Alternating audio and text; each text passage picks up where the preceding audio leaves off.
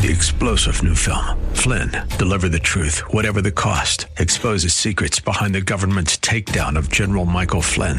Flynn knew what the intel world had been up to. He ordered the first audit of the use of contractors. This set off alarm bells. He told the truth. He was the most dangerous person for Donald Trump to hire. They had to get rid of Flynn. Flynn, Deliver the Truth, Whatever the Cost. Available now. Watch it today. Go to Salem Now dot com. Salem Now dot com.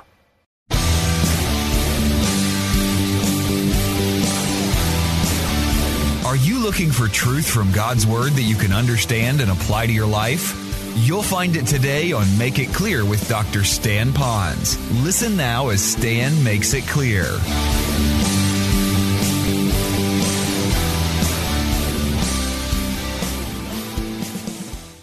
It means that we're developing an attitude of prayer. And when I talk about an attitude of prayer, it's an attitude of dependency. It's an attitude of communication around the Lord. It's an attitude of recognizing God is everywhere and I need to stay connected to Him. So it's an attitude before an action. We walk in the spirit of prayer. So that means wherever we are, it's not just in our head, it becomes our lifestyle. And then take a mental break from our work or school or other activities to spend a moment in prayer. We actually not just um, do it while we're driving or do it while we're doing dishes. We're actually carving out some time that we are going to pray. And I put a moment in prayer.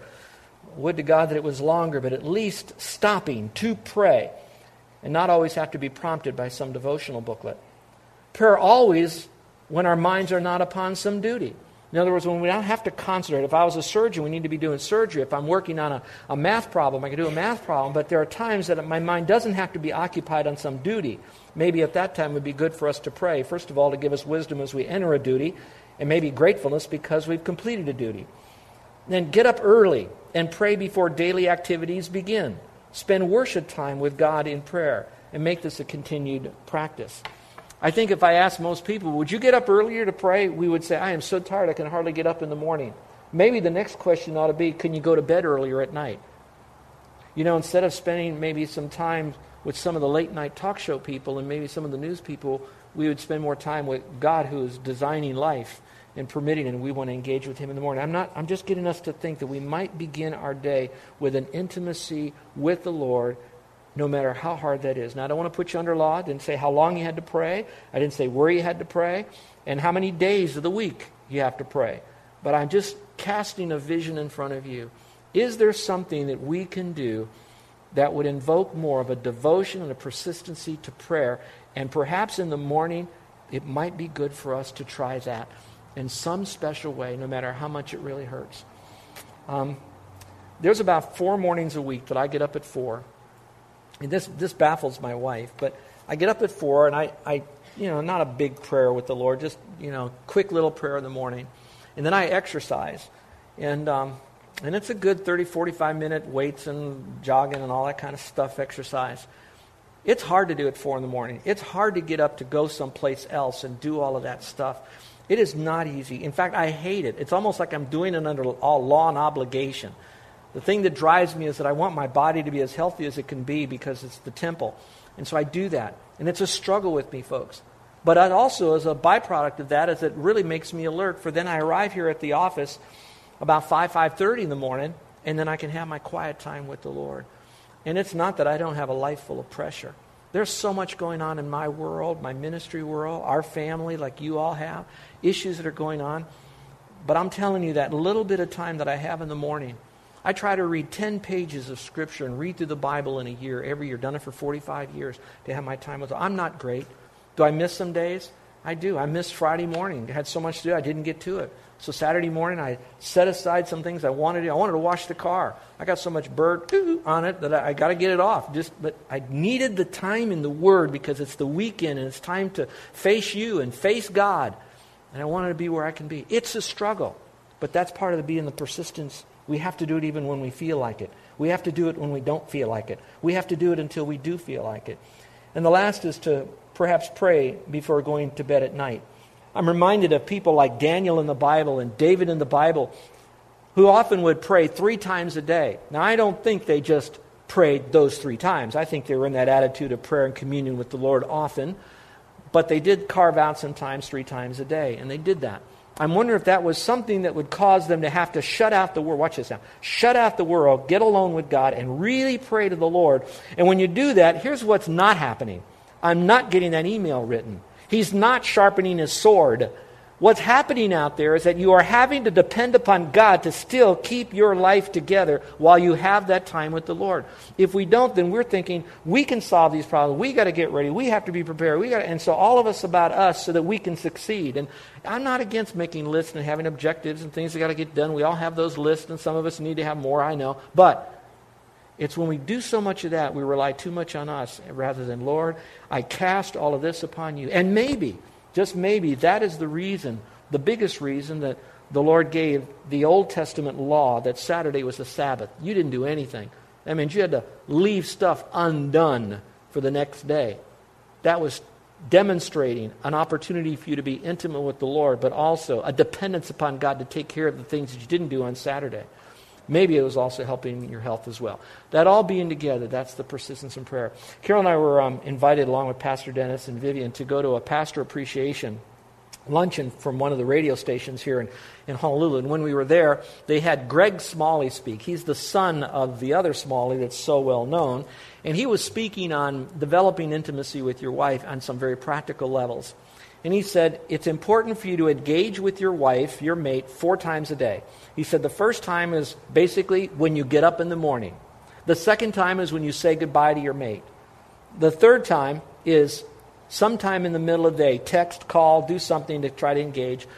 The last time is either when you come home, which is the best time, or when you finally go to sleep at night. So at least you have four times. And he says they have been doing this now, and it has brought great closeness in their relationship when they were connecting with one another. Not about, don't forget to bring home some bacon. No, don't forget to bring home the bread. Did you fill the car up with gas? It wasn't all of that. It was they focused on each other four times during the day. It was short but focused as they did that. It strengthened their relationship. So I thought, that's that's pretty cool. Let's see if Carol and I can do that. So since that luncheon, or that dinner rather, we have been really working on that special engagement in the morning. I'll get up, I'm gone. Carol gets up a little bit later. She calls me when she gets up. We have our morning time of I love you and all of that, and then we move on with life. I believe even after forty-five years of marriage, there was an extra layer of icing put on our relationship. Now let me step away from that. That's just humanly. And I'm grateful for that, because if you know if you're not happy at your home, I don't know how you can be happy in anywhere else in your life. So it's important to have that. But how much better it is that when you wake up in the morning, you engage the Lord. Throughout the day, you're engaged in the Lord. When you have a time away from your daily routine, you engage the Lord, as short as it might be. And before you go to sleep at night, you are thinking and praying and communing with the Lord as you drift off into Never Never Land. That's a wonderful experience. See if that might help you. And that's part of being devoted to prayer. Let's look at what else prayer will do to impact your world. So it starts with our devotion with the Lord, our intimacy with God. Prayer that is alert. Here it says, keeping alert in it. And that it refers back to the context to prayer. Well, that word alert there is a word that also is translated in many of your translations, the word vigilant. It's kind of a military term, to be vigilant. It's like someone who might be um, a soldier that's on sentry duty. The rest of the soldiers are now, they're resting because they need to get strong for the next day. But the other sentry duty is to watch out to see if there's anyone coming. So they're to be vigilant. Now, you might read the word vigilant, as some people might, that vigilant just means that you're awake. I don't believe it merely means that you're awake. I believe the word vigilant in Scripture clearly teaches from the original language that it means that you are more than awake. You are completely alert and aware and focused. If you want to write that in your margin, I'm fully awake, I'm focused, I'm alert. So as you look at these things, you would see where that might be. Now, I thought the Scripture would be nice to see if there's an example. And there is an example all of us have seen so many times. In Matthew, Mark, and Luke, all three of those Gospels refer to the very same story. If you remember, Jesus is in, is in Gethsemane then. And this is before he goes to the cross. He takes the, the guys with him. One guy's already gone, so they got eleven. Then he takes three of them a little bit further away, and he says, I want you to sit here. And he goes off and prays. He prayed so hard that he sweat, and his sweat looked like drops of blood. It didn't turn into red blood. It was just big blobs of blood. It wasn't just a little bit of trickle. He was sweating so much praying. Then he moves back to where the three guys were, Peter, James, and John, and when he does, they're asleep. And he says the first time, he says, could not you watch and pray, be vigilant and pray? Could not you do that? So the first time he didn't tell him to pray, but this time he's assuming, wouldn't you be watching and praying and you're not? So he leaves him alone. He goes back, prays some more, comes back, sees him again, goes back, comes back the third time, and he says the same thing. Would not you watch and pray? That's what the word vigilant really means. Now, how does that fit into the prayer part?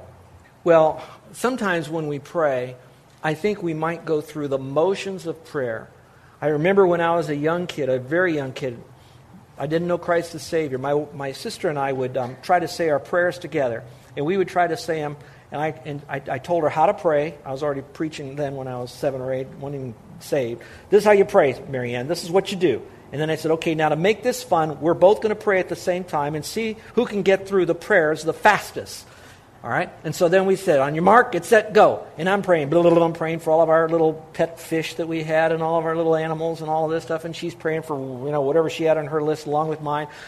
And for whatever reason, can you imagine who got done first? Who do you think would get done first praying? Moi, because I just talk fast, I guess. So I get done. And then I had the wonderful epiphany that that you cannot pray at the same time. And I said, Marianne, this is really wrong. We should not be praying at the same time because God can only hear one of us at a time. Now, my theology was way off. So in a sense, I could tell you that I was awake when I prayed, but I wasn't vigilant. I wasn't focused. And of course, that's a little child's prayer. But how many of us are the same way? We can be awake, but we're not really focused. We can be talking to God, but really not talking to God. There's not that act of true vigilance when we do that. I can imagine that even some soldiers that would be off there sleeping in their little cots or whatever they slept in, and then some might even be awake, but they're not the ones that are called to be vigilant. Those that were are the ones that are vigilant. Why are they? They are to be listening. They're to be watching every little sound. We have a dog like that. His name is Koa. Koa is a strange dog. So strange that when we watch television, our dog will sit there the whole television program and watch that television program with us. I'm serious. Belinda stays at our house when we're out of town, and that dog will watch television. And he's watching. Because any time a dog or a cat or another animal shows up on the screen, our dog, like a bullet, goes right up to the screen of the T V, jumps up on the screen. This little eight-pound toy poodle is going to take on every animal that's there. What's my point? It's that he is so vigilant. He is going to watch. He's not sleeping. He is focused. He has a job. He's got to protect us from television animals. All right, so they're all out there. Now let's talk about you and me. We are in a war. We talked about that earlier. But how vigilant are we when we're praying? Do we have our list? Do we know how to pray? We already know to whom we're to pray. We're hearing that we need to be persistent in all of this, but now we really need to be awake to the situations of the people that are around us. I mean, I want you to think this room is full of people, and each one of the people that are in here are carrying tremendous amount of needs, that those needs at any time could change their life forever. And so we carry that in our heart. That's what intercessory prayer is all about. We're vigilant of what's happening. And so in this passage, it speaks to that. And I like, because it says, keeping vigilant, keeping alert, which implies to me that we have a propensity not to be vigilant. So for some of us in here today, this is important for us to hear this message, to be reminded to be vigilant. We need to keep on being vigilant. It's like continually being devoted. We're continually being vigilant in prayer in the context of what it's like. So I pray that that might be very much a part of our life. So are we that vigilant as we should be? The third is prayer must be thankful. I won't park a lot on this because I do believe most of you already know that our prayer is to be thankful. What is interesting is that the idea of thankfulness is found at least four to five times in the book of Colossians alone, and four of those times it wraps itself up around the idea of prayer. So there's a thankfulness when we pray to the Lord as we do that. So there's that spirit of gratefulness to the Lord, an attitude of gratitude. So we're to be persistent, we're to be alert, and we're to be thankful. But now we move into the next part of this passage, and it talks about praying for others. And he talks about praying for him, but also to pray for us. And so it goes beyond that. So it talks about praying for others. And this is where I wanted to bring our message to the to the, to the meat of it. This is the filet mignon. This is having an impact on the lives of others. We need to be persistent in our praying. We need to be alert while we're praying for others. At the same time, we need to be grateful, but finally we need to pray for others. Let me take you through that passage of Scripture again and see how it talks about the connection with others. If you will, pick it up now at verse three. It says, praying at the same time for us. You might circle the word us, so it's not just him, but it is us. So pray for others. Pray for us, pray for you, but pray for us as well. When it says pray for us as well, it's implying now that it's a bigger audience about which they're praying. So it's as well as you, as well as us, you pray for people. And what do you pray? That God will open to us a door for the word so that we may speak forth the mystery of Christ, for which I'm also in prison. In other words, I took a stand for Christ, and it brought persecution and incarceration, that I may make it clear, and that's where we got the name of the radio ministry, in the way I ought to speak, that I may make it clear. The idea is taking the mystery of Christ, particularly the gospel, not only the gospel, but particularly the gospel, and to get that message out to other people and to do it in a clear and proper way. So now what I want to do is I want to give you four dynamics of praying when you are going to pray in evangelism. So right now, for a moment, I want you to, in your own mind's eye, I want you to pick out somebody that you know that does not know Christ as Savior, that you would desperately want them to come to faith in Jesus Christ. I grew up in a home where nobody was saved in our home. Nobody knew Christ as Savior. I had no model, no mentor. We didn't even have a family that was religious. In fact, I'm second generation, and the two generations before us fled Europe to get away from any religious persecution to come to America just so they wouldn't have to have any involvement with religion at all. And that's what I grew up with, multiple generations. So the sovereignty of God working in my life is incredible because I'm kind of like the oddball out. All right, now that being said, they didn't know Christ as Savior. And it was through what I'm going to share with you right here that brought my family to know Christ as Savior. Now let me give you this caveat. Not everybody in our family has heard the gospel from Stan and Carol. I think a lot of them have heard the gospel and have received gospel tracts, but they haven't all.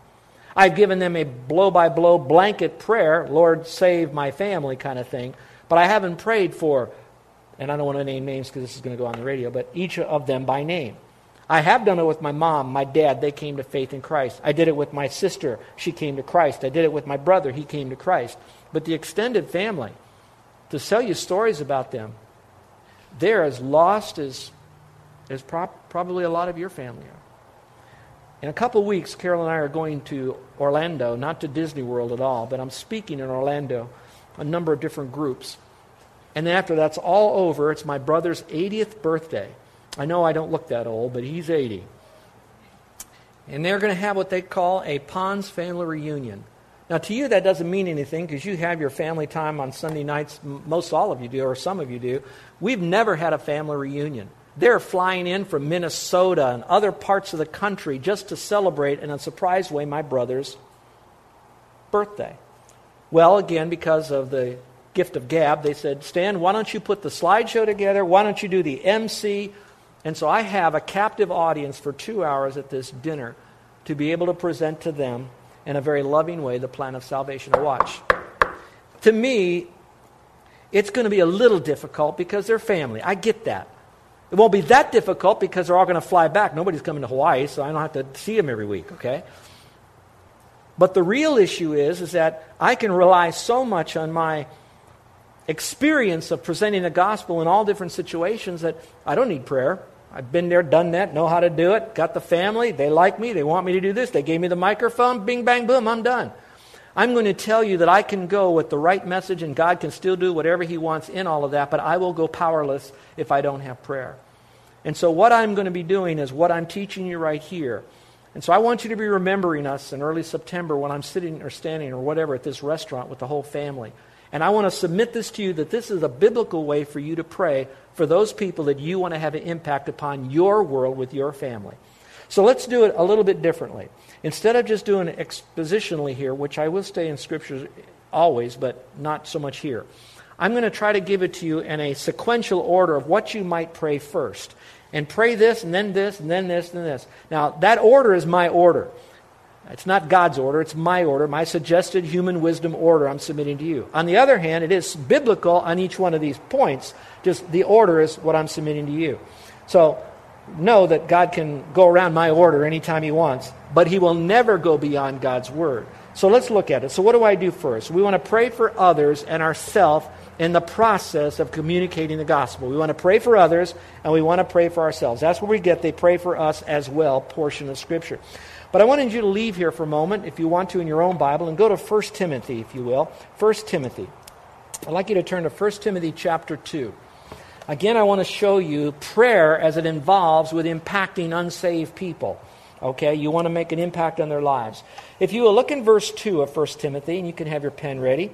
Paul is now writing not to a church, he's writing to a pastor, and he's telling a pastor what he needs to do as a pastor and how he needs to lead his church. So he says to him in this writing, "First of all, then, I urge that entreaties, prayers, petitions, and thanksgiving," notice how thanksgiving is wedded in with prayer, "be made on behalf of all men." Now, I don't want you to think it's the masculine context. I want you to think all people. So he says, I want you to pray all kinds of prayers, first of all, for all people. And then he says, if you go a little bit further, drop down if you will, in verse three.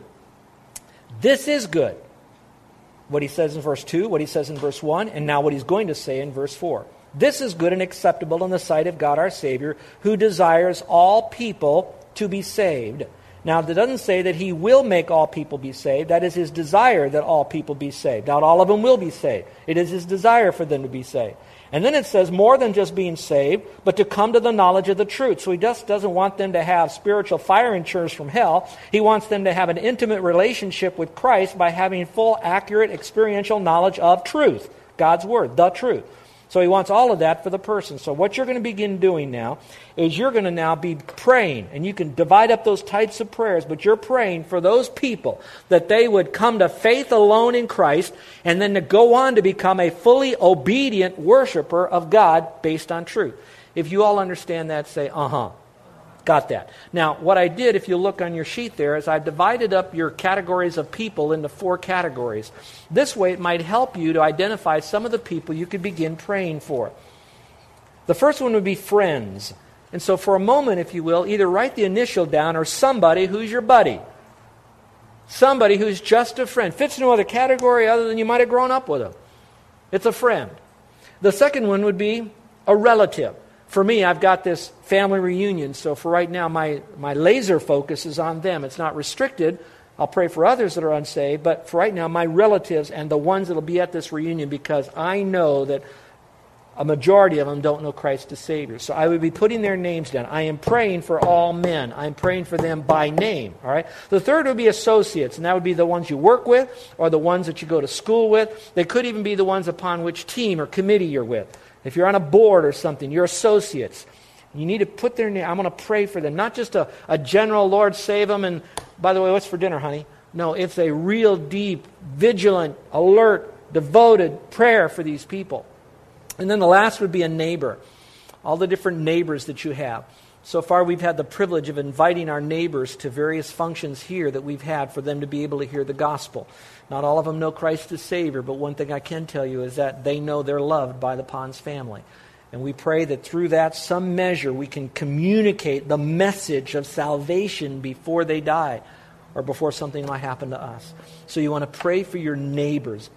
I don't know where you are in your level of understanding of the sovereignty of God, but God is so big that it's It's where he brought you into that neighborhood as his spark plug, as his lighthouse. He put you in that neighborhood knowing that that neighborhood of life is filled with a lot of rocks and problems and tumultuous seas.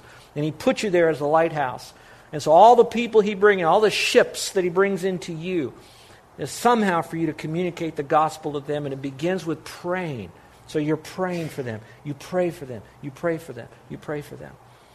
I remember hearing a testimony of one preacher who told a story about how many times he had prayed for someone. And then he died. Not, not the man died, the preacher died. I heard subsequent chapters about that pastor who prayed for the unsaved person and how that unsaved person came to know Christ as Savior. After the preacher even died, after he prayed for him. I only kept thinking, I wonder what heaven's going to be like when the preacher's up there and he sees everybody he kind of knows, and all of a sudden this guy who wasn't saved before gets saved after he dies, and there he is. What kind of a reunion that might be. So I'd encourage you to pray for them by name. And I'm going to tell you, it works. You pray by name. The second would be, after you prayed for them by name, don't stop there. Now you want to pray that a door of opportunity would be given to you so that you can actually open your mouth and begin to speak the mystery of Christ. So you're going to ask for an open door. If you go back to the passage in Colossians chapter four, it says that God will open up to us a door for the Word so that we may speak for the mystery of Christ. So you want God to open the door. You want God to open the door. You want God to open the door so you can speak. You want God to open the door so you can speak the gospel, the mystery. I'm going to center down on that. So what you're doing is saying, Lord, you got to do the door thing. I've got to see the door thing. I've got to speak. And what I got to speak is not about how about them rainbows. You know, I'm going to speak about the gospel. Now, so you're asking God to do that. And let me tell you, most people don't mind praying for someone to get saved, but they would rather have someone else be the answer to that person's salvation. Did you catch what I'm saying? They won't give them the gospel, but they want someone else to do that when God says, you need to do this. You're listening to Make It Clear with the teaching of Doctor Stan Ponds, founder of Make It Clear Ministries. Make It Clear is dedicated to taking the Word of God with clarity into every person's world. It is the support of listeners like you who make the ministry of Make It Clear possible. You can provide your tax-deductible gift to Make It Clear online by going to Make It Clear dot org, or you can mail your gift to Make It Clear, P O. Box six oh seven nine oh one, Orlando, Florida, three two eight six zero. Thank you for helping us Make It Clear. If you would like to have Doctor Ponds speak at your church or event, please send us an email at tell me more at Make It Clear dot org. Thank you, and remember to Make It Clear.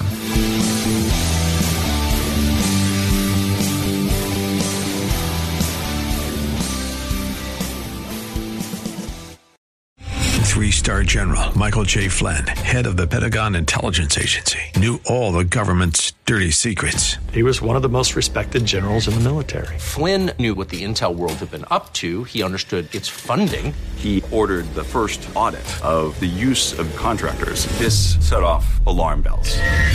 The explosive new documentary, Flynn, Deliver the Truth, Whatever the Cost, and covers the facts behind this scandal. Flynn told the truth. He was the most dangerous person for Donald Trump to hire. I find out the worst enemy that I'm going to face in my life is right here in America. They took my assessment and they wanted me to change it. And I was like, I'm not changing it. They had to get rid of Flynn. With in-depth interviews, archival footage, and never-before-seen personal records of the man behind the headlines. I just felt like I was drowning. Flynn, Deliver the Truth, Whatever the Cost. Available now. Watch it today. Go to Salem Now dot com. Salem Now dot com.